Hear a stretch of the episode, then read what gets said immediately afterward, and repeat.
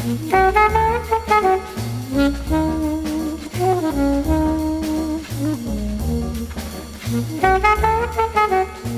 everybody, and welcome to the 146th episode of MTG Fast Finance, the podcast that's rolling up shop and posting our cast on someone else's website. MTG Fast Finance is your weekly podcast covering the world of Magic the Gathering, finance, collection management, and speculation.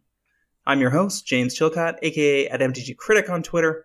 My co-host, as always, is Travis Allen, aka at Wizard Bumpin', and we're here to help you folks make and save money playing our favorite game, Magic the Gathering.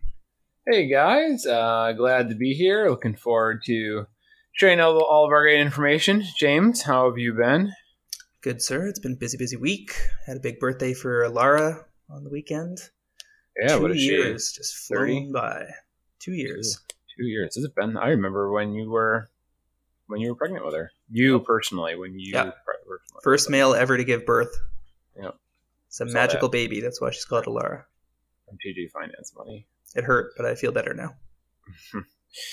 Uh, well, it's exciting. It's very exciting. You uh, you you would put that climbing wall that I put on Twitter in her room. Let her at that. the funny the funny thing is that I spent most of my life doing adventure sports, jumping out of planes, went to all seven continents before I was 30, tons of parkour all over the world. Shot a parkour video film that we made over the course of six months that was funded and like shot in five cities and jumped off buildings and all sorts of shit. And then the second I had a kid, I I felt doubtful as to whether I would let her do any of that. And I have to like remind my, my wife has to fight with me on a daily basis to remind me that I wanted to raise an Amazon.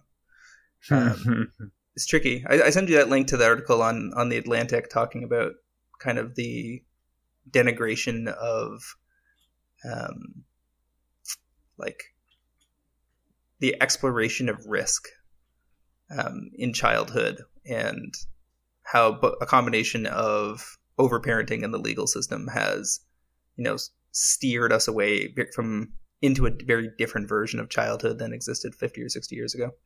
Um, and I don't pretend at all to have the answers on this particular topic. In fact, I struggle with it pretty much every week. So, would I put the climbing wall up? Yeah, I think I would, but I, I understand climbing fairly well. I've climbed for 25 years. I've seen lots of kids under the age of six climb highly effectively. They have a really good mass body ratio, like mass to strength ratio. Mhm. Um, so as long as you said like there was like a relatively soft landing and no like ridiculously hard corners just under them where they could like cave their head in on the side of their bed, I think you were going to be just fine. Well, yeah, and that, but that was why that picture caught my attention because you're like, oh, this isn't, this isn't just a climbing wall in your kid's room. This is a climbing wall with multiple hard edges between him and the ground, and nothing soft to land on. And it's like, you know, they could do this correctly a hundred times, but man, they mess up once, and it's going to be a mess. Yeah, I mean, it, it- we we were looking at a jungle gym that we were going to install, um, and I was worried it might just collapse under its own weight and like break one of her arms in between the various struts. So I don't know. It's weird being a parent feel completely differently than when you're assessing risk for your own purposes. Yeah, I mean, we we skydived, jumped out of planes, and I loved it, and would recommend it to anyone that'll listen. But at the same time, it's funny. You see, I, I don't even have a kid, and I see these pictures, and it makes me nervous. Can only imagine if you've got a real one. Yeah, and there's stuff that I would have done without hesitation before that I would think twice about now. Like I've long been the kind of guy that hardly ever put on his seatbelt. Dangerous for me, dangerous for others, and none of that ever changed my mind. But having Alara made me feel like it was just irresponsible to her. Well, For some reason, that responsibility felt more more important to me and made me turn the corner and To be- everyone in, at the same time. to be fair, not wearing your seatbelt isn't even a, a risk seeking seeking thing. That's just dumb. Yep, I, I agree. I, I never claimed it was cool or anything. I just didn't like the the restriction of the belt on my on my body. Oh but my I've I've learned to endure it, as You're losing terrible me. as it is. You're losing my sympathy on this one. All right. Our show is sponsored by MTGPrice.com, the leading MTG finance and child safety community. Sign up today at mtgprice.com to manage your collection, track your specs, wow. and read articles by some of the best financial and child rearing minds in the hobby. My child safety podcast would be just an utter disaster. so for, our for, for, four, and for, for their birthday, we took them lava walking. Yeah, for, for as many times as I've uh, I've been accused of arrogance on topics of magic, finance, and economics. Um, I, I, don't think you'll find that on the, that on that topic. I feel no, I know feel no sense of certainty. Let's put it that way. It would be it would be a lot of interviews, asking other people their views, and taking in information, which is well, the appropriate stance when you have no idea what the fuck you're talking about. I would imagine anyone who professes to be an expert or otherwise, you know, it shouldn't be right. At least if you're a new parent, no new parent can can make that claim. Research you don't get it right till your fourth kid. Yeah, which in general just usually means ignoring the later children. The yeah. you tend to helicopter parent your first or second, and if you only ever have one or two, you might stay in that mode. That's kind of the danger here. We're not sure how many more we might have, so. All Back right. to well, finance. Yeah. We got this four segments this week, I'm guessing. Yeah, yeah, surprisingly. Uh big deviation. Segment one are top movers, cards that have moved the most in price this week. Segment two uh, are cards to watch. James and I will review some of the cards that we think might go up in price. Uh, spoiler: James stole mine this week. Uh, segment three, our metagame week in review. We're looking at uh, Baltimore, Star City Baltimore, the modern tournament where Arclight Phoenix was the story of the day. And finally, segment four, topic of the week. Uh, there's some alpha and beta action going on on Twitch tomorrow night, I believe, which should be interesting, and we'll explore what that means. Uh, and also, the Hasbro Toy Shop is shutting down their branded product sales. Uh, what does that mean? So we'll get into that. So let's start out. Uh, start of the week. Segment one: Top movers surgical extraction out of New Phyrexia non foils thirty to thirty eight. Um, so that's only about a twenty five percent increase. Not too big. Uh, hasn't had a real spike from a the lack of the reprint in Ultimate Masters, which means a couple things. Uh, it could mean a couple things. I would say one of those is that the people in the know know that it's coming somewhere else. Uh, and that's why they didn't target it. Uh, the people with the big pockets who can afford to buy a pile of copies at 30 bucks a piece uh, are the kind of people who might have that information. Um, or they just thought the uh, the other cards were more interesting and didn't bother and left it for other people, and nobody's taken it up yet. Uh, what's your read on this? Sorry, I just spilled my drink all over myself. Okay. What was the question? what were we drinking? Well, something that wasn't child safe, obviously, because I would have just spilled the acid all over the child. Uh, I was commenting that uh, surgical extraction was not bought out from Ultimate Masters, uh, and what you might think is a reason for that. Sorry, was not bought out fully. Well, your notes here say no reprint spike. So like, yeah, it because it wasn't in Ultimate Masters. Oh, you're saying? Oh, I read your note wrong. So you're saying that the 30 to 38 is a spike as a result of the not being printed in Ultimate Masters. From 30 to 38, though. I mean, that's a jump for sure, but like that's nothing compared to what we saw on what the other card. There was, there was yeah. a couple in the last couple of weeks yeah, but way bigger. Surgical was already on last week's going from 25 to 35. So some total, it's now gone from 25 to 40.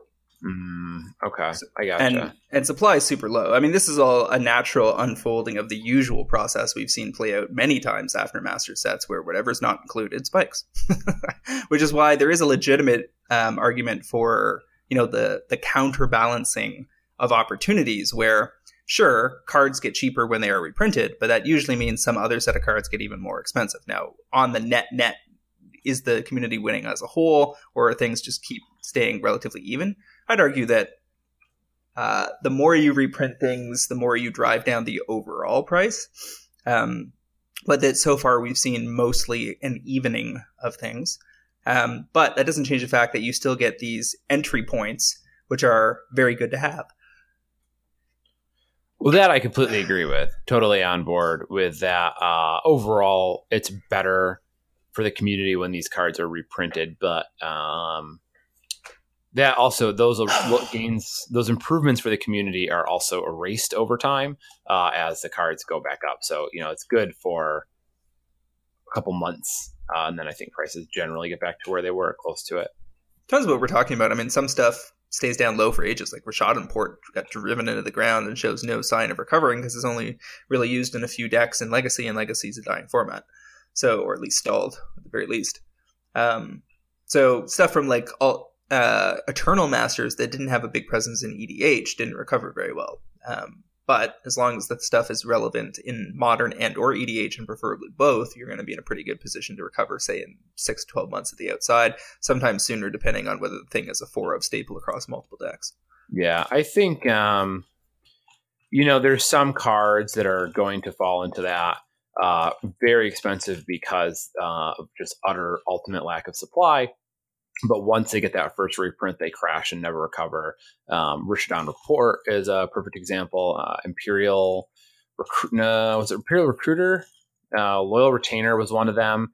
Um, that card was a zillion dollars and then ended up in CMA and, and, plummeted and never recovered. So you got a couple of those, but there's only so many of those that uh, are going to come out, and then there's not going to be any more cards like that, right? Like eventually you're going to hit the limit of those types of cards, and suddenly you find yourself where um, you know you don't get you don't get to enjoy that effect as much anymore.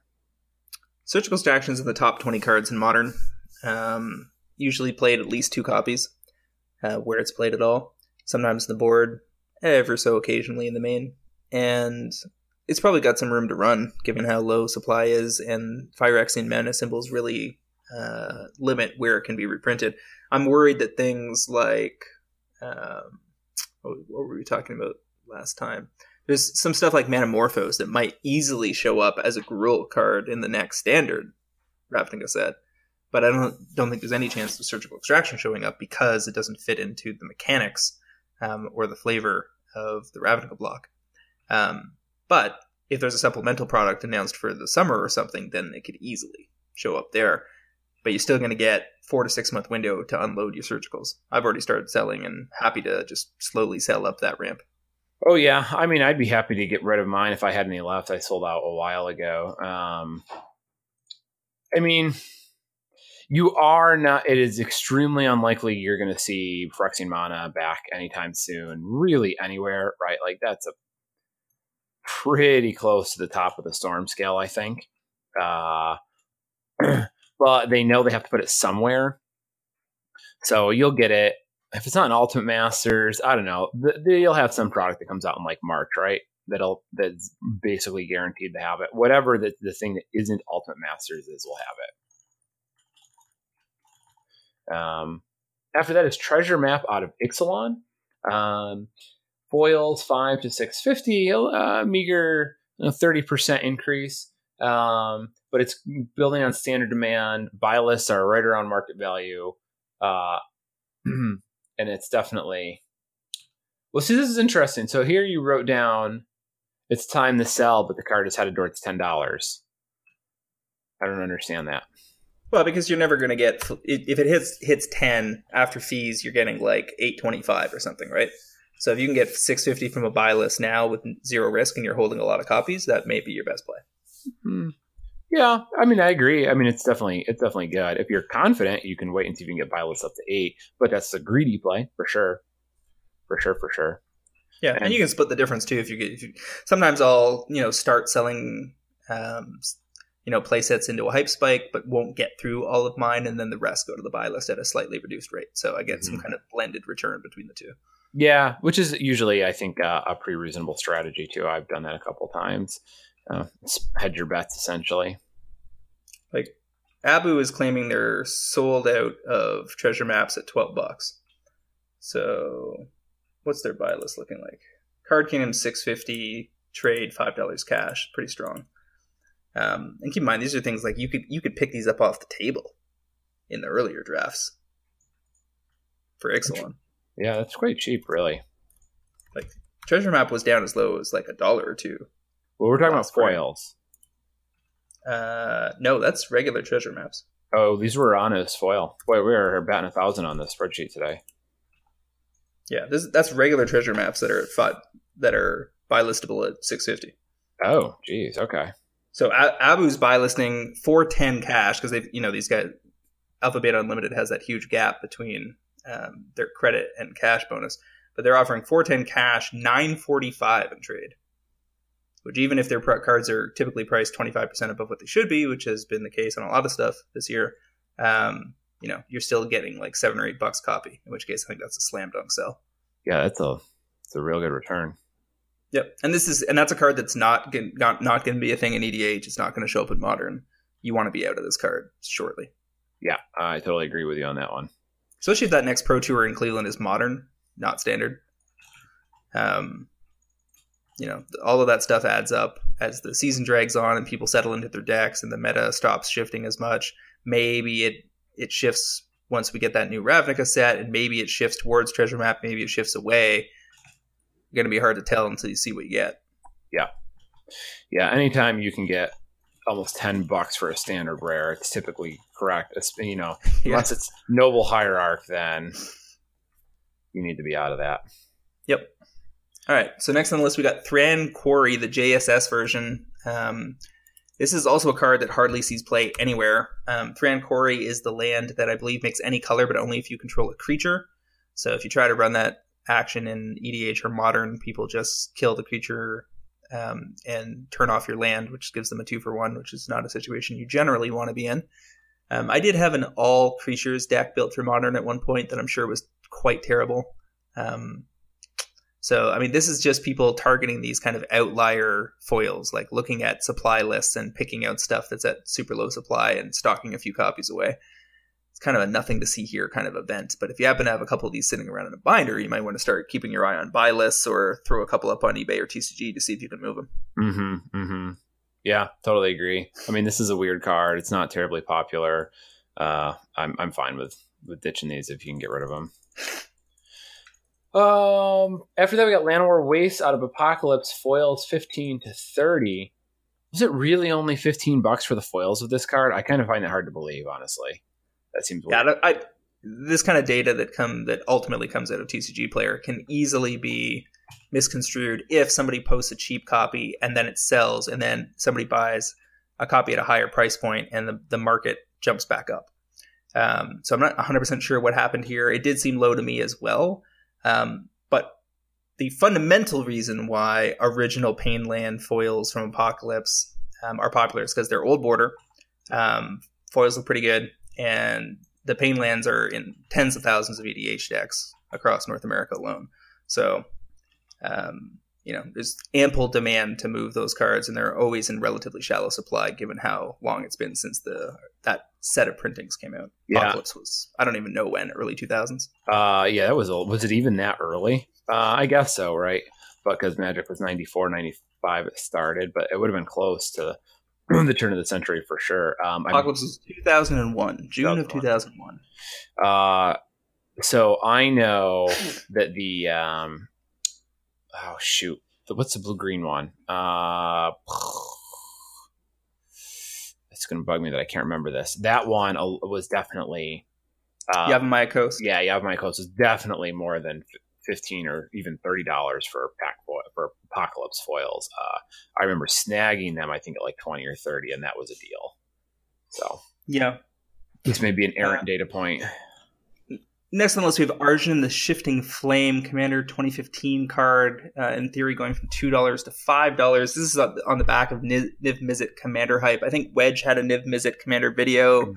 uh, this week, and one of the writers over at QS was also uh, referencing Niv Mizzet as like an up and coming commander.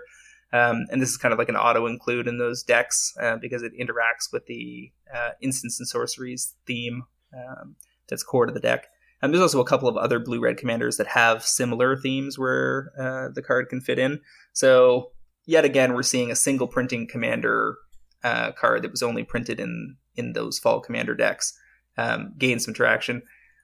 Buy lists right now, I'm gonna guess they're still pretty low if if this shows up at all. But you know, it's really about whether Niv is going to be popular six months from now. One of the things we've seen, um, something like Slimefoot uh, from Dominaria seemed like it was going to be a hot commander, and then a few months later, everybody forgot about that.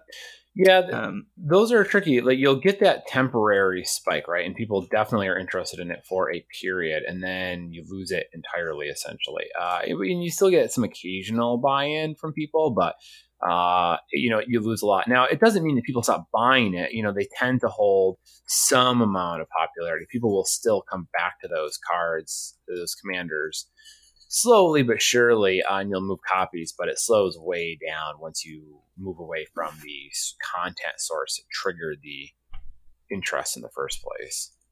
There's definitely some subtlety in terms of how you need to approach um, comparisons between well established, super popular top 20 of all time commanders and a brand new commander. A brand new commander can still sell some cards if the supply is low and just a few hundred people decide to build the deck.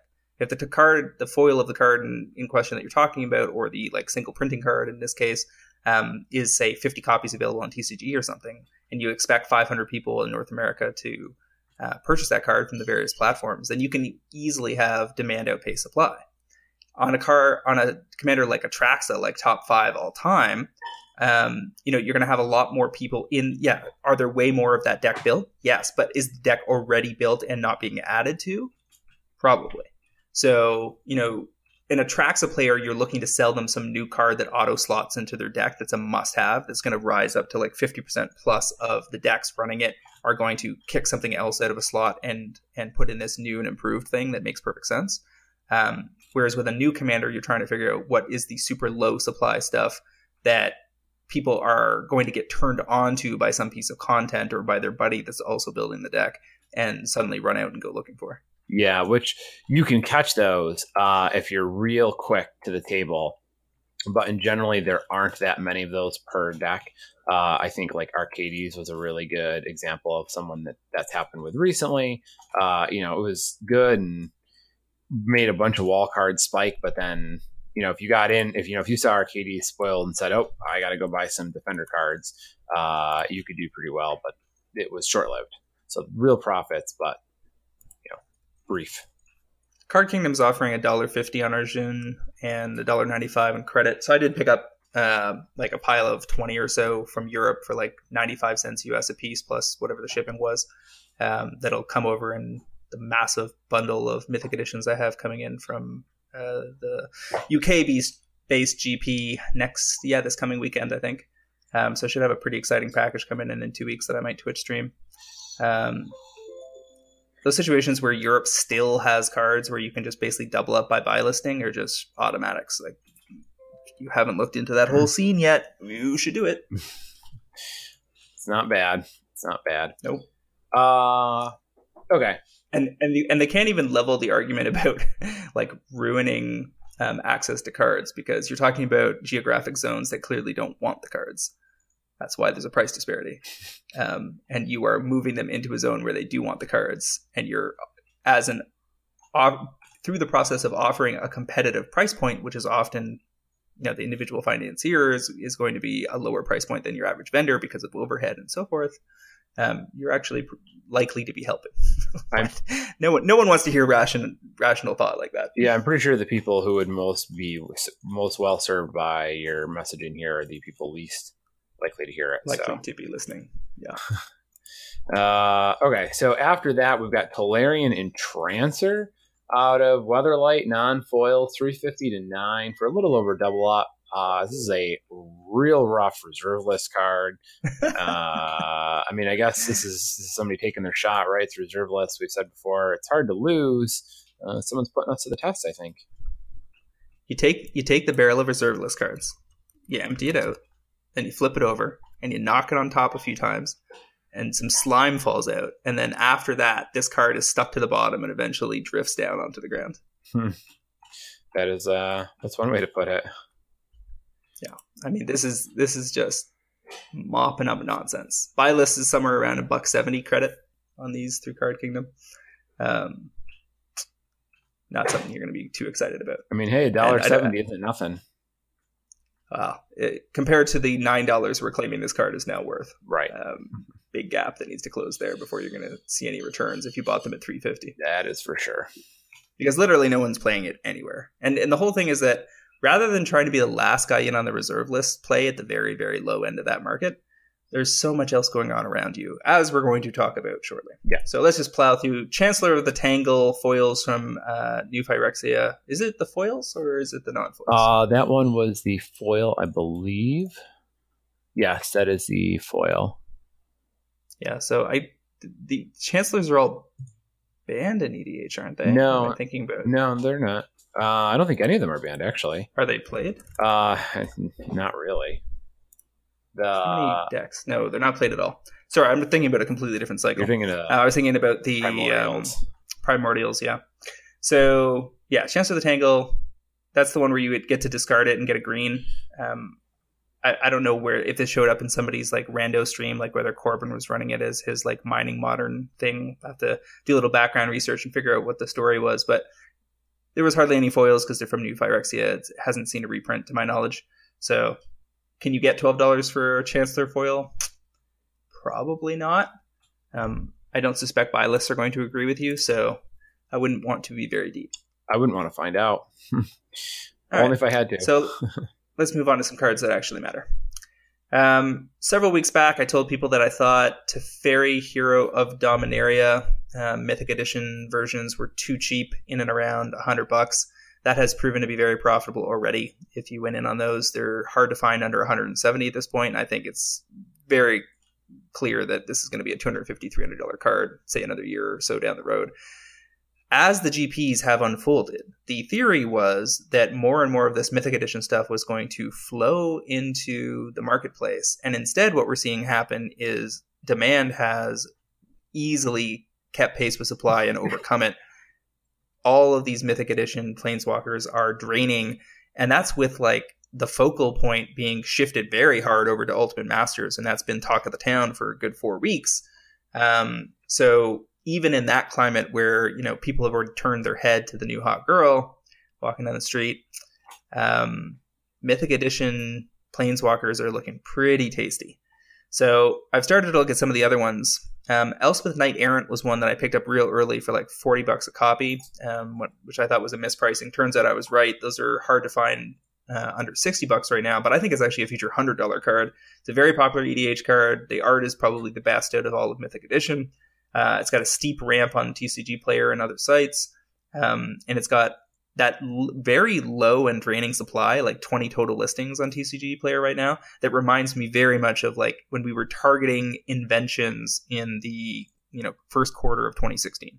Yeah, and I remember um, you and I noticed this at the end of the last episode, right? Like we had recorded, we wrapped, uh, and then we were just chatting about something, and we kind of happened to look at it for some reason. We're like, "Whoa, what is this?" Uh, and I ended up buying some that night. It was too late to tell anyone about it. Um, this was also going to be the first thing I talked about this week, but you beat me to it. Uh, but yeah, this is some good stuff. I think you basically can't go wrong with any of them. It's just a question of which ones are going to be better than the other ones.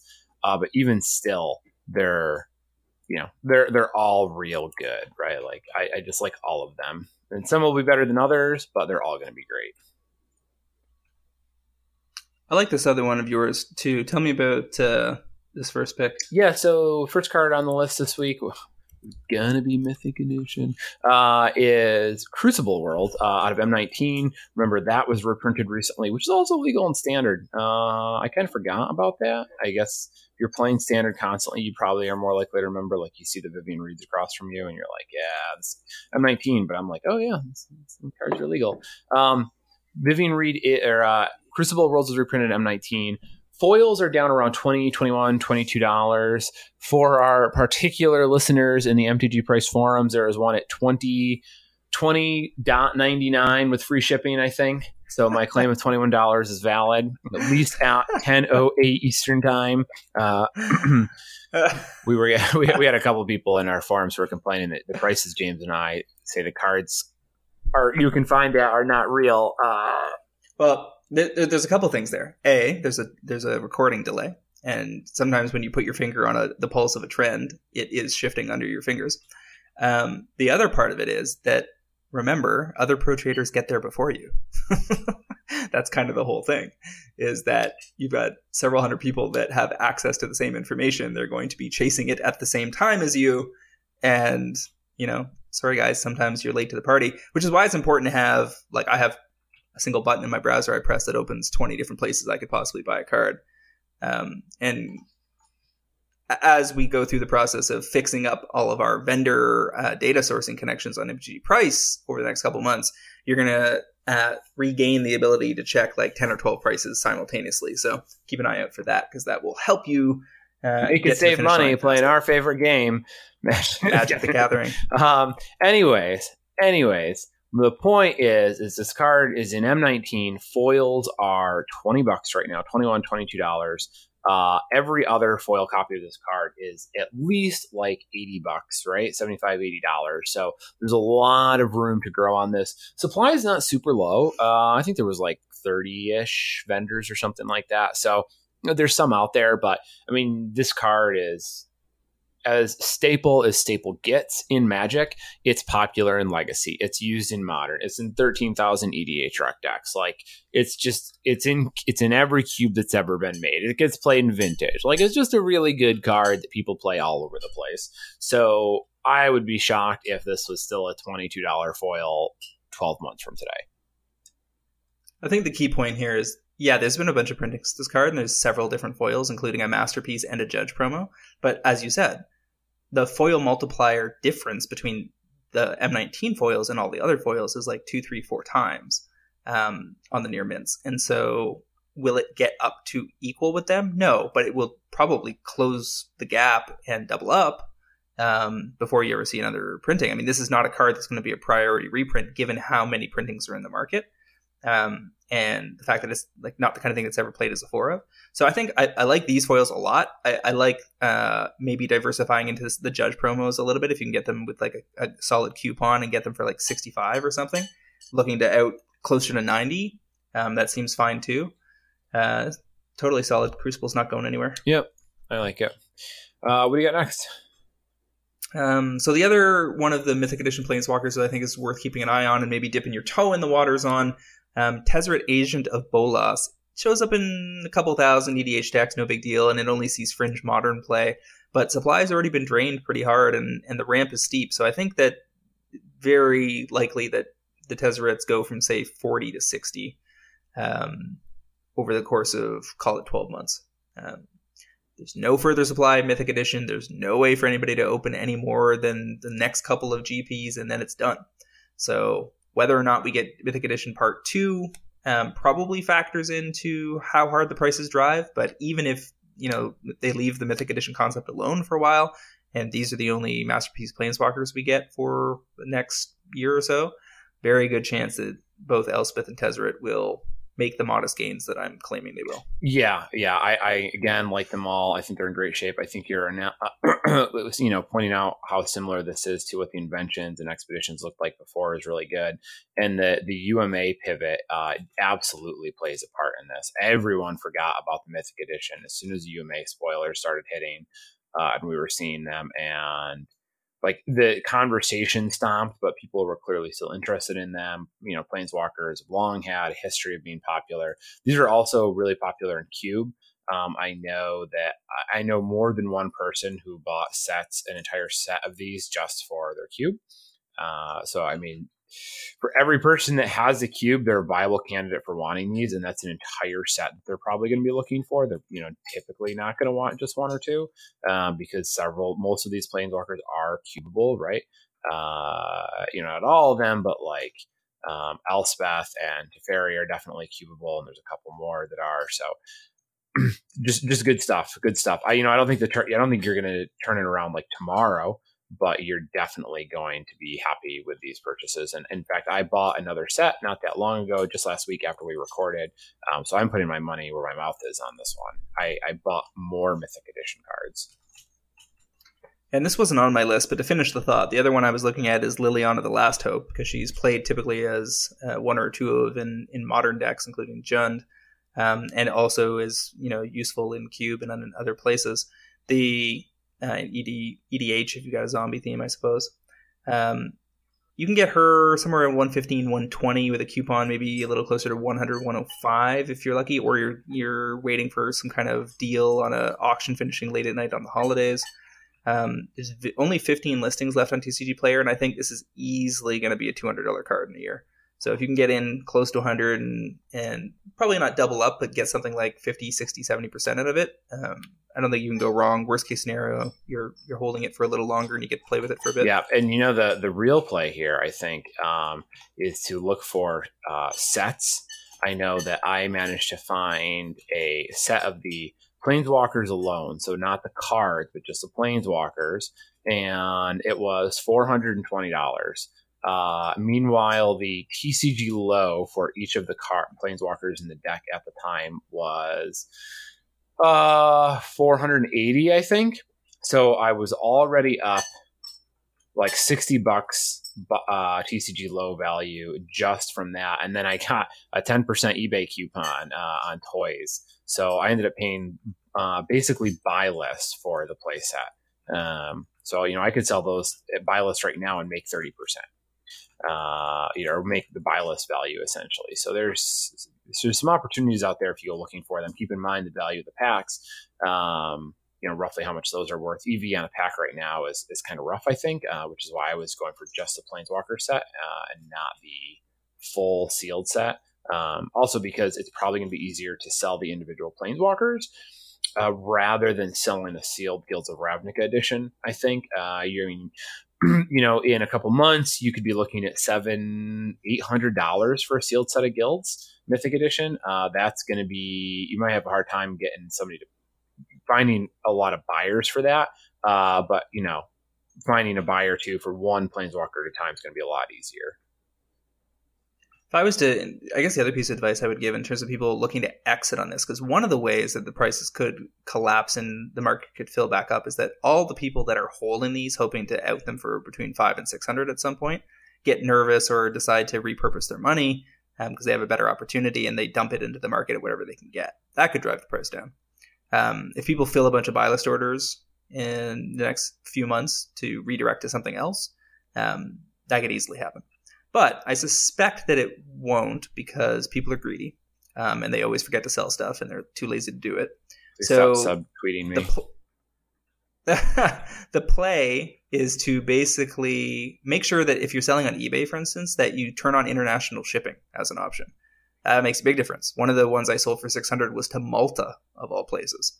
Um, sold into Switzerland, sold into Germany places that didn't have access. If they if you're if they only got one GP or they got no GPs, you're going to, there might only be 22 guys or girls in the country that are interested in the product, but you will sell it eventually if you leave it hanging out there um, offering international shipping. One of the things you'll see frequently, especially from Asia, is they will have you ship it to a U.S. address, which is basically a gathering uh, place for international shipments.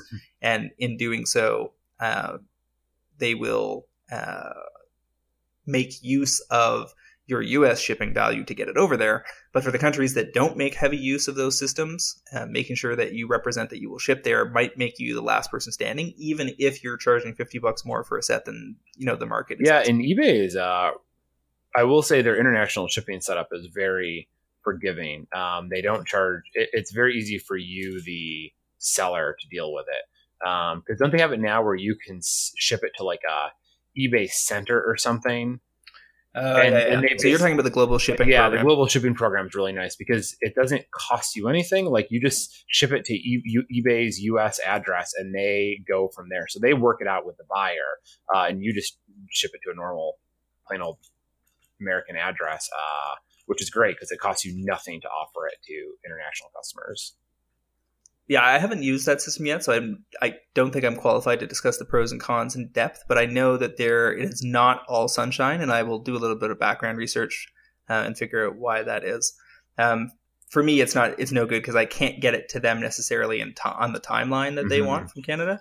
Whereas if I say I'm shipping internationally from the U.S. to Switzerland, it doesn't matter if it comes from Canada; it's all going to be this six of one, half dozen of the other, because um, it's just going to be a tracked package that goes overseas. Um, so anyway, I would look for your inter- the international opportunities um, to unload your Mythic Edition, and also keep an eye out for any news that there's part two coming in February. Because that's true, um, that's certainly gonna yeah, that'd be a bummer. And I don't think that kills it; it just makes it tougher. No, I, I disagree. I think it goes the other way. I think that people go, "Oh shit, I didn't realize this was a whole series." Now I want all of them in my collection, or anybody who didn't, who missed out on the first purchase, if Hasbro ends up making it easier the second time around, like it's all done through Shopify, which is what I suspect will happen, um, and they increase the print run, more people will have the second set half of the set and will then have to turn their eyes backwards over their shoulder looking for the first half so that they have the full thing. Anybody who's trying to finish like complete sets of masterpieces will want to. yeah, I completely. That's absolutely true. It'll it might slow down your initial sales. Like you will definitely eventually sell through. It'll make them more desirable, but like there will be less money available because people like, oh well, I got to buy the new ones now while they're on the market, and then I will go back and get the old ones after uh, right? So that you know they print that second, they they essentially announce a second set, and in your scenario, which I think is 100 percent viable, someone goes, "Oh shoot, now I need both of them." Uh, they're going to buy the new ones first, right? Because though they're the ones on the market and they're available now, and then they'll go back and get the old ones after that uh, at some point, depending on how much money they have to throw around. Um, but but but I agree. Oh, on the long term, it's definitely good for the original set if you can suddenly go from what are there eight of these uh, to 25 24 well or at least 16 the um, yeah, was, all right so tell Tell me about Second oh Harvest God, foils. We're still in this. uh, my second card this week is Second Harvest out of Shadows over Innistrad. Um, browsing for some good EDH stuff. This is a card that doubles all your tokens in play. It's a sorcery, so you don't get to just spam it, but it is some good stuff. Um, I play it in my CDC deck, and I really like it. It's up to 6,700 EDH deck, so that's a pretty reasonable number. Uh, I mean, it's not massive, right? But for a very narrow arc type card. Uh, that's pretty good numbers. Foils are about three bucks right now, but supply is oof, is exactly what you want to see. It's just enough, right, that you can pick up a couple copies, uh, but it's not deep. That will run out pretty soon. Um, so I would be shocked if uh, if this is still six bucks in the near future or three bucks in the near future. I think ten dollars is a pretty easy place for this to get to go. People are generally pretty comfortable paying ten dollars for a cool EDH foil, especially one that has that much of an impact because uh, it is a, it is a big effect. It's not just like a an, an, an, edge card, right? It's like, wow, this does a lot for me. Uh, doubling your tokens can be a game winning depending on the board state. So uh, I think it's a little easier for people to stomach the money on that sometimes yeah, if it turns into end up holding it for six months or whatever, and the market has drained out the existing supply, and it's posted up at twenty four copies left on TCG or something, you post it for fourteen or sixteen bucks on Twitter, and you'll sell it. Yeah, and I think I think you can do better than ten. That's just like a conservative estimate for where this could go. Yeah. Okay. Yeah, I think that one's a solid one. Um, the kind of card that isn't exclusive to any one particular strategy necessarily um, fits in a bunch of different decks. And I would argue we haven't had a really exciting token commander like Slimefoot OKZs, but like not a really amazing one for a while. So if one of those shows up, um, you know that could drive some some demand. Whether that's in a standard set or in a commander set next fall, who knows? But they will eventually come around on that and give you yep. one. Um. Okay. Uh, you got one one more this week. Yeah, so this is a card that was a lot more exciting when it was available for three dollars, which would have been a almost certain ten times return. Um, for the people that got in on this that early, you know, definite golf claps.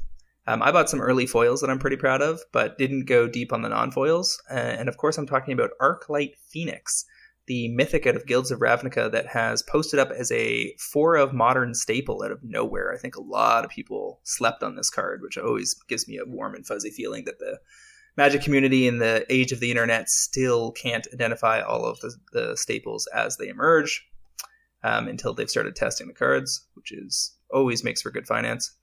Um, Arclight Phoenix is now $25, and the question becomes can you forgive yourself for missing the opportunity when it was 3, 5, 10, 15, and 20 and accept that this is probably a future 50 or 60 dollar card given that it's a 4 of in and not one but two different versions of the archetype finished first and second at SCG Baltimore this weekend in the Modern Open. Um, we're going to talk about the blue red Phoenix deck that won, and there was also a Phoenix uh, red deck wins version that was mono red. Um, all of that suggests to me that unless they do something to hold the deck back, it is probably going to be, you know, one of those decks like humans that posts up for a few years and makes, you know, a, becomes a solid pillar of the format in a grouping of 10 decks that are going to jostle for tier one. Um, but, and if it was a one or a two of, I would be less excited. But if Teferi Hero of Dominaria can be a 40, 50, 60, maybe $70 card um, at some point this year on the back of standard plus modern play, where in modern it is usually a two or a three of in the in the blue white or Jeskai control decks, then Arclight Phoenix can easily justify getting to 40 or 50 from 25 and making good on your money. Supply is also very well drained between standard and modern demand, and I think you could end up getting a three to six month window where you get 10, 15, 20 bucks on a copy, um, end up selling a play set for like 120 shipped or something, 140 shipped, 150 shipped, before six months is up and be pretty happy about it. Uh wow, yeah. So this is this is quite the buy-in at twenty five dollars. Um, that is, you know, like you said, it used to be three bucks, so this is going to be probably pretty tough for some people to stomach how expensive it is today. Uh, but that doesn't mean it won't get there. Um, you know that that does happen. So, is it is it going to be profitable? Uh, to buy in at $25. I'm not positive. Uh, I do think that, you know, I, I, guess we're kind of bleeding into our segment three metagame weekend review, uh, where the Phoenix deck, two versions of the Phoenix deck, a blue red one and a model red one, took first and second. Both with four main deck arc lights. Uh, so it definitely makes the card look good. Um, boy, can you buy in at 25 and hit 50? Yes, you can. Uh, you have to be a pretty strong believer. I don't know if I'm quite there yet. Um, I think you have a hybrid of standard and modern demand right now because this is seen playing standard too, right? Like I'm not crazy about that. Yeah. Oh yeah. So you've got yeah. well, and and and and it dragged the, the in the blue red deck, we may as well segue here into metagame we can review. In the blue red version of the deck, they dragged Crackling Drake over from standard. It was a three of in a modern deck that won the open. Mm-hmm. Yeah, because it's the most efficient card of that sort I think that we've gotten. They've tried this variance, the uh, Wee Dragonauts, a couple times. This is the best one we've gotten. but if you had asked, if you had polled Pro Tour competitors two days after this crackling drake was revealed in the set. And it's not like it was revealed to fanfare. It was probably like an afterthought reveal. Crackling drake star slash four toughness blue blue red red power equal to total number of instants and sorcery cards in exile and in your graveyard. When it enters the battlefield draw a card. What are the odds you think they would have on average given us that this would be a three of in a SCG Open winning modern. Well, deck. it does say draw a card, right? Those words are printed on it. Uh, I still think we would have got hundred to one odds. On uh, I, you may have been right. So I, I, I guess. My, so in any case, my my one concern I think with Arclight Phoenix is you might run into a issue where you have uh, where right where you hit the position where it's well positioned to really grow in modern where you've had a bit of time and it's really set itself up as a card to beat uh, is where it might start to lose ground in standard. And then you have an issue where just as your demand in one format's increasing, it's decreasing in the other, and it kind of holds parity a little bit, maybe seeds a little ground. So even though it's really good, uh, it's you know it, it's it's not hitting. It kind of loses a cylinder, but that setup occurs when Guilds of Ravnica is rotating. So you've got two years before we get to that point. So you've got two years for this to get to your fifty dollars. Uh, so that's that's a good chunk of time. I, you know, I'm I'm probably not buying any, but I wouldn't fault anyone for them. At the very least, at the very least, you can definitely buy your set and feel comfortable about it. Uh, I definitely agree that you need to keep on top of the ebb and flow of demand from both modern and standard. There's also some version of events where it stays pretty steady in both, but then it start it gets to the point of rotation. And the question becomes in between now and the spring of 2020, which is when it's going to hit its ro- rotational peak and start falling like a rock. Um, are you going to get a chance to maybe exit close to 40 or 50 dollars a copy and then see it fall all the way back to 20 on a lack of standard demand at some point buy in again and then ride it back up? Because i mean this is going to there's no way this thing gets reprinted inside four years. You might see it in one of those standard uh, FNM decks in as a single copy or something in the spring. Maybe even multiple copies. It's not imp- impossible. Um, but will that make much of a difference? Probably not. The and there's also the fi- the fact that the blue red deck in standard is so similar to the deck that just won the modern open that those players, assuming they have things like opt and faithless looting and lightning bolt and lightning axe lying around, the relevant shocks and fetches, which they probably do, they can port their deck over to modern. So there's not a lot of reason to dump your Arclight Phoenixes if it keeps doing well in modern if the deck that you were playing in standard is pretty much the same mm-hmm, deck anyway. Mm-hmm.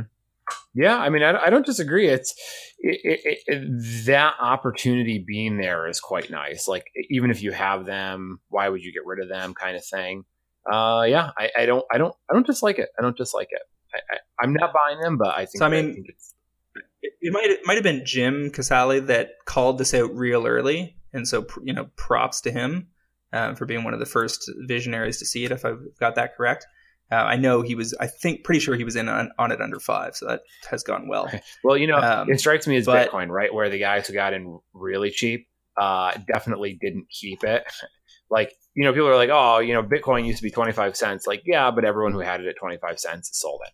Like, no, no. Yeah, because when they got to six dollars or something, they were yes. like, "This is just ridiculous," and they, and yes. you sell some. Like, even if you're even if you're a hodler and you're holding for the long term, you still sold yeah. some along the way. Um, so anyway, uh, the rest of this list was blue red Phoenix in first. Red deck wins Phoenix and red. That, that also ran four Manamorphose and two Risk Factor. The blue red version was running four Thing in the Ice, which explains why I didn't have any trouble selling Thing in the Ice foils or Manamorphoses this week. Um, boy, selling selling fifteen dollar commons from Shadowmoor mm-hmm. feels good. Um, Wait, was it a common in Shadowmoor or an uncommon? Oh, uh, uncommon in Modern Masters and common in Shadowmoor. Got it. All right. That's what I thought. Um, then we had in third blue white control. This time for those keeping count, three Jaces and two Teferis um, in that ongoing struggle. Death Shadow, uh, the Grixis version, was in fourth. Jund in a pretty classic configuration, but with three Assassin's trophies, and then two Jeskai controls in sixth and seventh, running three Teferis each and zero Jace. So sum total, that's not that was eight Teferis, three Jaces between the three control yeah. decks. I mean, Teferi is uh, clearly. So, winning this battle at the moment. Um, no, no question about that. Uh, will that is that permanent? I mean, I don't think so. I would imagine that kind of ebb and flows, and you don't know what they're going to print. Um, they could make print something that incidentally is ridiculous with Jace, but for the time being, it's definitely all about Teferi. And then eighth place was KCI, the deck, the current deck that everyone loves to hate. Um, so modern still looking diverse. Phoenix doing very well. Um, over in GP uh, Shizuko, Shizuka, Shizuka. I'm going to go with probably still a massacre of the word. Over in Japan, um, we had a standard GP with 2,000 players or so. Um, Golgari Aggro took the trophy there, led up by Selesnya tokens. So we are seeing this rotation in the standard meta where there's like five major archetypes or so, um, and no one uh, archetype seems to be dominating the entire season. There's definitely some jostling going on. So before Golgari, mid range kind of got knocked off the podium, and now it's back in an aggro configuration. Took four of the top eight slots in Japan. Um, tokens in second. Uh, side note there, I briefly looked at March of the Multitudes as a potential pick this week. It's at six bucks or so. If the the tokens deck kept doing well, maybe it breaks ten, goes to fifteen, kind of thing. But there was four hundred plus listings on TCG Player and that stopped me flat. Yeah, we were talking about this before the cast. Um, so James is less of a believer in March of the Multitudes. Uh, he, you know, it's funny we both caught it today. Um, I put it in my article this morning. James kind of paused on it. My take on this is you look at the absolute most popular standard mythic. So we're talking about uh, Teferi, right, and maybe Arclight Phoenix. Those are some pretty ridiculous popular cards, and supply is is deep, but it's not. It's not like it's it's not shallow. I'm going to go with. Uh, it's not super shallow inventory um, in the way that you know, like a modern staple might be uh, something really hot. But so, well, for for instance, ArcLight Phoenix has 50 results on TCG Player, 50 listings left, and March of the, March of the Multitudes is like Yeah, 400, yeah, yeah. and they're from and they're both mythics from the same set. So there's a reason that that is enough for me to take a breather. yes, which I think is which I think is a fair approach. My thought here is that I, most standard mythics are going to have very little in the way of.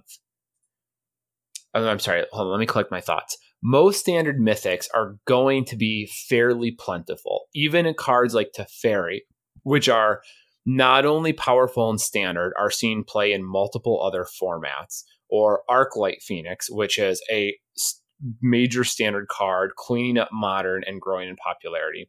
Those are still have a relatively decent amount of supply. So a mythic that's kind of fallen out of favor in uh, in standard can easily hit hundreds of vendors. I also think that what you end up seeing is that you don't need to sell through the inventory for the prices to rise. Like you only have to start selling. You don't have to sell 400 copies to get that price to go from six bucks to 15. You only need to start selling from the bottom, and you know people start pulling the price listing up. Especially if you know this is a Japanese GP, so it's mostly going to get missed by a lot of the American vendors, or they're not, you know, or at least the American player base, so the vendors don't care. But if you see this do really well at a modern GP, um, the vendors might go to TCG and just up their prices, right? You don't, they're not even selling through them. It's just the vendors are like, "Yep, we're going to raise a couple bucks because we think people are going to be after it." So I guess the point here is that when I see a standard mythic with 400 vendors at six bucks, I don't think that means that it can't hit 12 or 15 because I know it's happened before. It just means that no one's gotten that hasn't. You haven't seen an explosion in demand yet, but it could happen.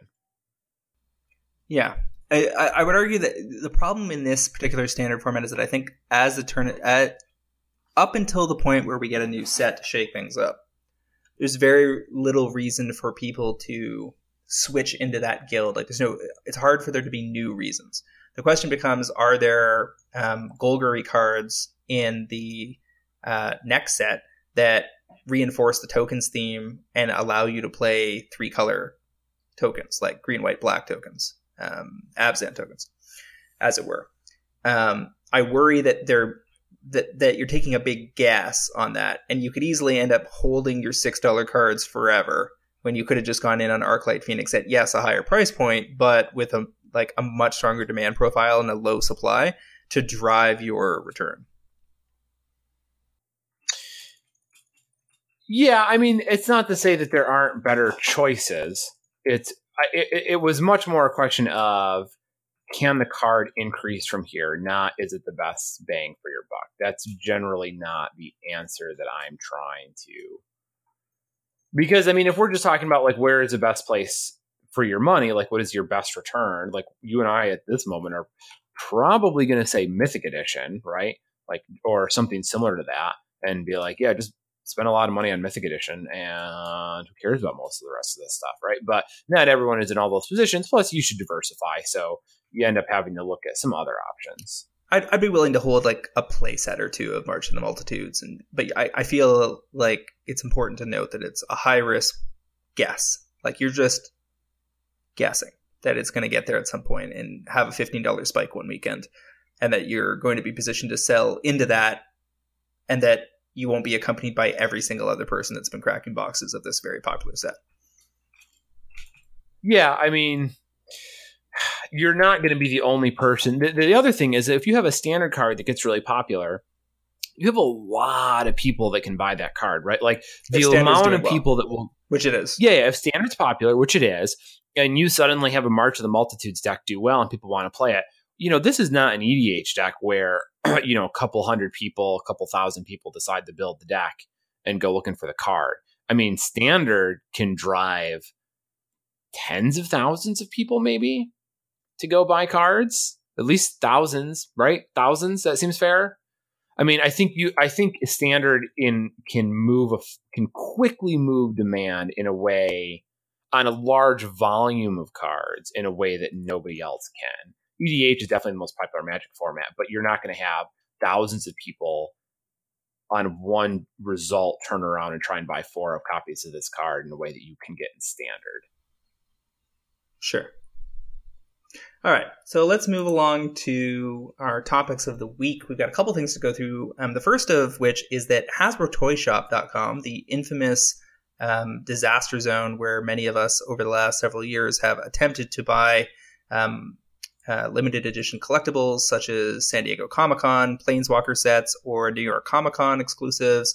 Transformer exclusives have often been a hassle there, and most recently, Mythic Edition um, uh, essentially crashed the site um, leading Wizards to uh, set up a fairly hastily assembled Shopify instance to fulfill uh, a second wave of orders or to help people finish orders they attempted to start on HTS.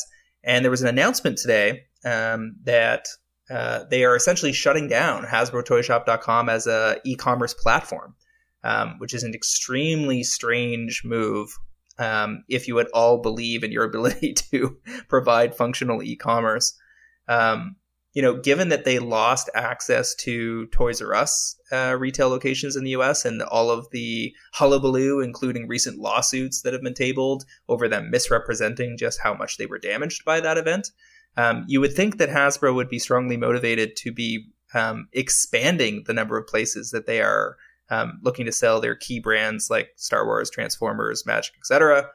Um, and instead, they're at least a li- at least on this particular uh, platform headed in completely the other direction, ceding the battleground entirely, um, acknowledging the lack of technical expertise that I've accused them of many times, and essentially replacing that, I assume, with expanded operations on eBay, on Amazon, um, where they've been uh, investing in uh, making a more robust presence, um, as well, I suspect, for the special edition stuff of probably continuing to use Shopify, a very well regarded um, startup in the e-commerce community that's been doing gangbusters amounts of business in the last three or four years. Hmm. It's it's. Uh, I guess we expected it, right? Like we, we kind of figured they were going to have to do something, whether, and it seemed more likely that they would do that rather than bring in and redo all of Hasbro Toy Shop well, I mean, to, to do it, this on it, it would kind of depend. Like, if you had technical, so it's not surprising. If you had in-house technical competency and you had had one disaster, then um, I think that just you know redoubling your efforts, firing a couple of people, hiring a couple of people might have been the solution. Um, but I've long suspected that uh, HasbroToyShop.com was an outsourced operation to begin with.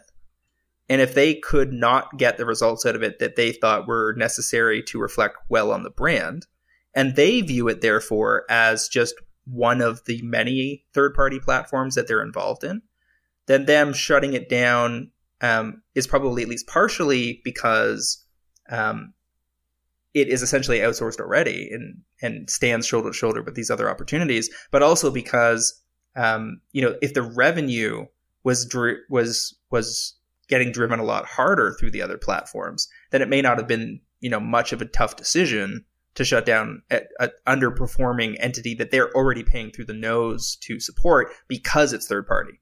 Anytime you're doing something in house, you're paying people salaries. You have a lot of control over the costs. If you decide to outsource a video game or outsource an e-commerce platform, you're going to pay a lot more because they know they've got you over a barrel. Once once you have committed to that process, it's not super easy to disentangle. So, uh, somewhat vindicated intellectually on on them doing this. Still disappointed that they can't get their shit together. It's just completely ridiculous in 2018 to not have a functional e-commerce platform when you're essentially the biggest toy company on the planet, um, and people want to buy the toys through you. Um, but uh, for those people that have been looking for you know non magic stuff, I think if you check out the Hasbro eBay store, you'll find pretty much everything you're looking for. I've bought quite a few things there for toy finance side recently, and then for the magic stuff, as I said, I suspect we're going to be using a super snappy, highly responsive, load bearing, uh, adjusting on the fly Shopify platform that will do everything we need it to. Yeah, I, the story here is definitely that uh, this is a big change for all of the players, right? Like everyone who was angry about their inability to buy Mythic Edition. This is what you were waiting for. Um, because now that it's moved to a more mature platform with better tech, that gives them a lot of options for how to handle it. Um, so now, you know, that the Hasbro toy shop that we all know and love to hate uh, is may have lacked the technology to do things like okay, we're opening up signups for two weeks. Everyone put in your email, uh, and then we'll random lottery who gets it, uh, who gets to buy it. Uh, it may have lacked the technology to do that easily. Now that they're moving towards more reliable platforms, uh, that technology becomes an option. So now you don't have to feel like you got screwed. Um, you know, you can feel like you have the exact same odds as everybody else. You can put in your email at leisure and then find out if you got lucky. Um, they might not want to go down that route. They may like the idea of making people scramble to get their product because they're jerks. Uh, but if that's not, you know, at least they're going to have the option. So I think this is going to be a big win for the average player who wants the opportunity to buy this type of stuff, but generally isn't quite as in depth with it uh, as like James and I are, or, or people listening to this podcast who have multiple accounts and addresses ready to go to buy this stuff, um, who have you know who who go through all the setup. So a big win for for the Twitter crowd, perhaps. Yeah. So the other thing that I wanted to go through was a little trend I've noticed developing where folks are starting to lottery off uh, alpha and beta starters um, with a surprising frequency just the last few weeks. Um, it's happened a couple of times, I think, on the Graded Magic Collector Sellers group on Facebook.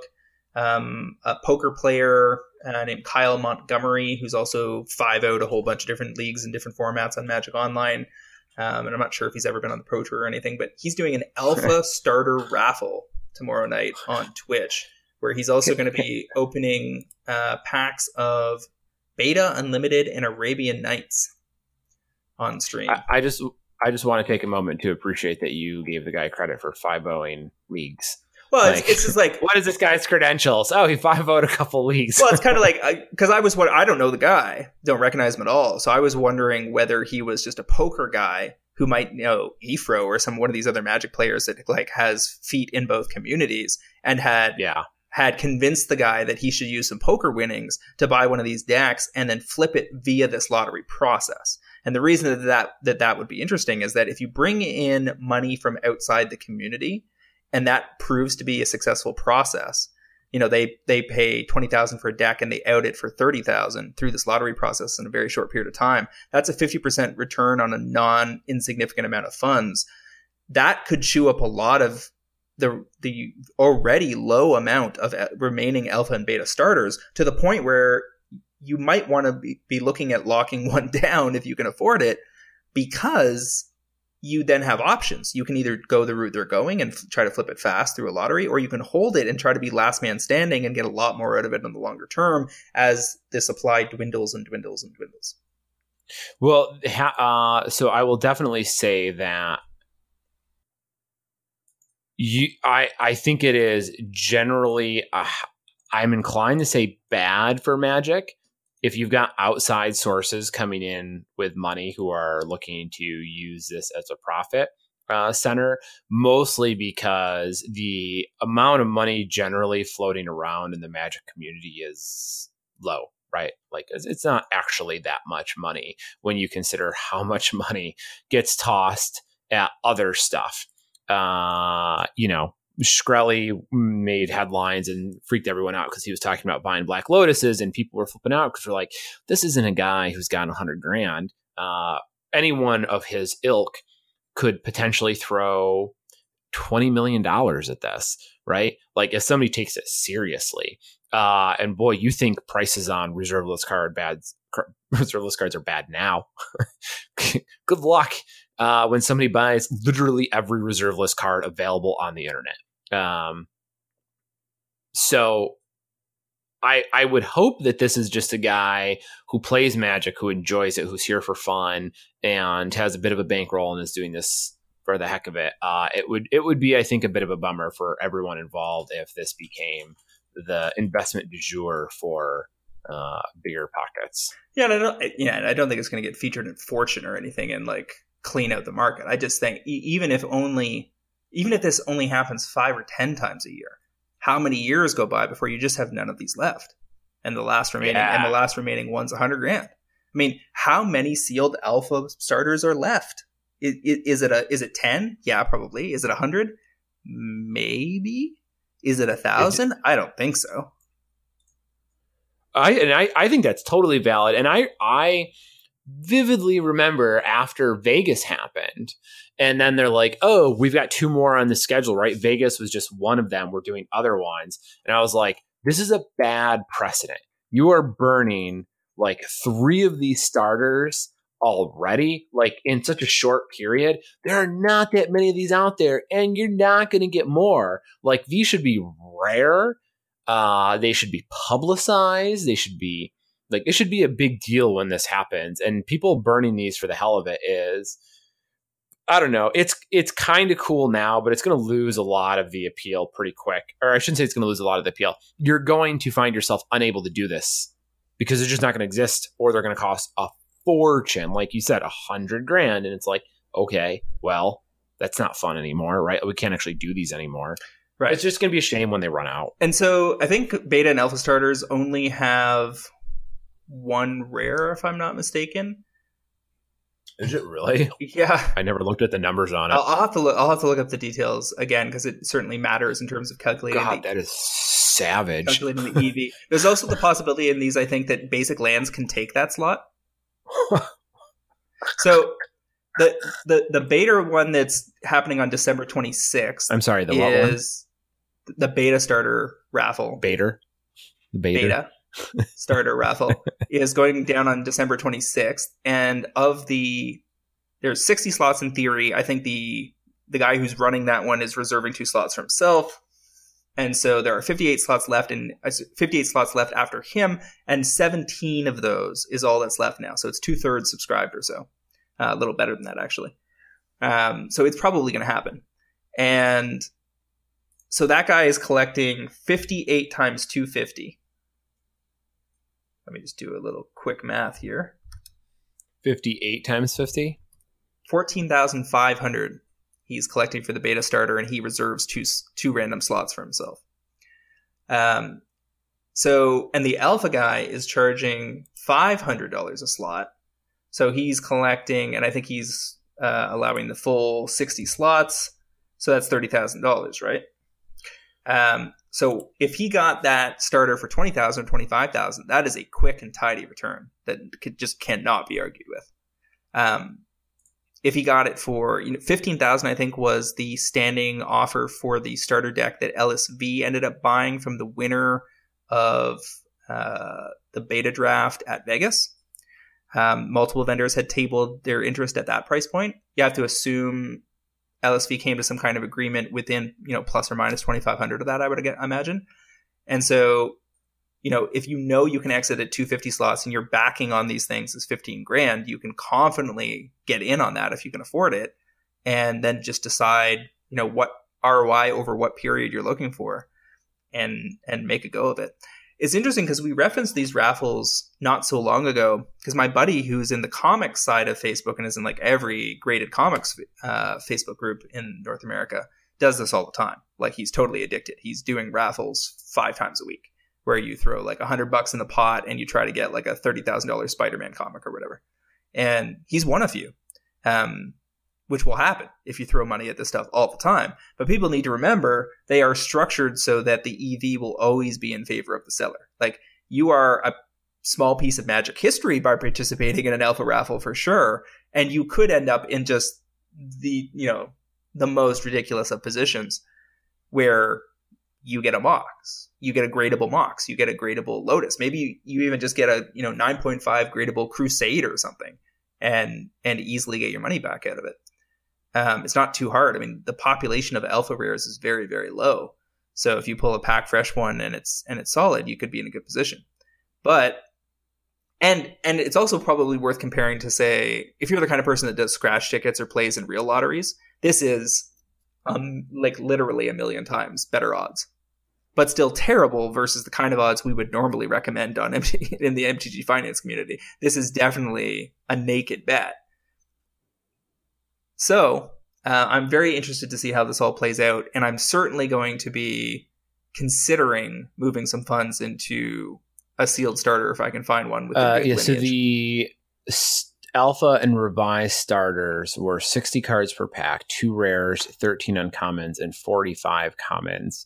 Uh, with a big question on the basic lands. I think the base. I think some of the lands can take the instant or the rare slot. Uh, yeah. So that in the first place where you I think get away from that is the fourth edition starters. So that's a bummer. Um, all the good ones have that risk.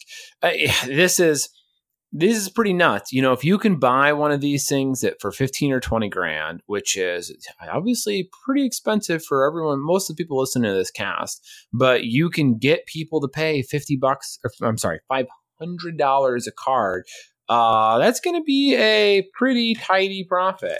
Um, and a quick way to make 10 grand. And I got to tell you, if that were that is real appealing how easily it seems like you could turn this around and just make 10 grand uh, i wouldn't mind doing this twice and getting a partial down payment on a house um, and people with again big pockets like perhaps somebody with a couple million in their bankroll from poker uh, could just go through and buy most of the starters that are on the market and just you know fire a bunch of them and that's it uh, so whether or not whether or not that bothers you, uh, it's certainly a possibility. If you've got deep pockets, it seems like trying to find a nice crisp alpha or beta starter is pretty reasonable because you can basically guarantee you can sell the auction slots today and make a profit. And who knows what that thing will be worth in the future. Uh, if there's one thing you can say about most Magic players, is it is they are awful degenerate gamblers.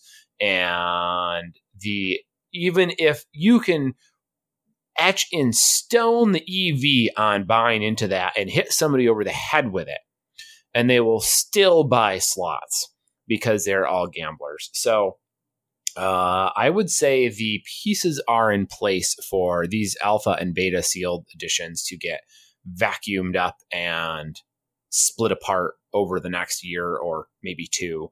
Um, and if you can buy one and sit on it, man, that is going to be pretty juicy return, I'd imagine. The hard part's going to be not selling it. Yeah, and the thing is, it's it's interesting, right? Because let's say that you think like we're we're theorizing you could get an alpha starter for 20k. Maybe that's not even possible now maybe that the, just yeah. the presence of these auctions now mm-hmm. makes those conversations much harder. So somebody who sat on one for five years and people kicked the tires a bunch but never actually committed any money, maybe that guy got six offers this week because people go, oh shit, I, I didn't like I thought I was going to get stuck with it. Like you don't want to be stuck with a thirty thousand dollar asset, but a thirty thousand dollar asset that's divisible by sixty, that's totally different story because that can be, you know, if you time it right, it can be impulse, payday purchase, or gifting for, you know, people that are in the market. Like it's, it's, you mentioned earlier that you thought like there wasn't a lot of money in the magic community versus other things. And I agree that's true. Like comics is much huge, much bigger, toys is much bigger, alcohol, diamonds, whatever. Um, all much more significant markets. Um, but the magic player base in, includes a lot of, you know, well-educated people in high paying jobs that um, have money to burn, especially now that if they started in the 90s, they might be in their 30s, 40s, or 50s and in their peak earning years, right? Like for every 30 kids at the FNM that can barely afford to cover their draft costs, you got a guy like my dad who's in his peak earning years and doesn't blink if he wants to pick up something. So, you know, there's way less of those dudes and dudettes, but there is, you know, their pockets are are pretty deep. Um, and Magic hasn't gotten to the point yet where, you know, there are very many million dollar purchases possible.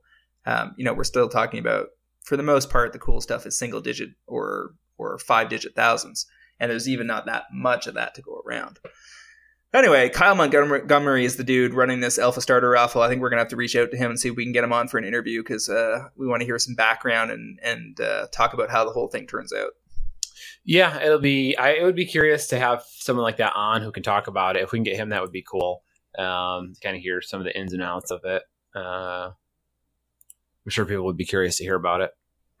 Uh, and if you guys out there find any, you know, ten or fifteen thousand dollar alpha starters, uh, don't buy them. Tell James and I.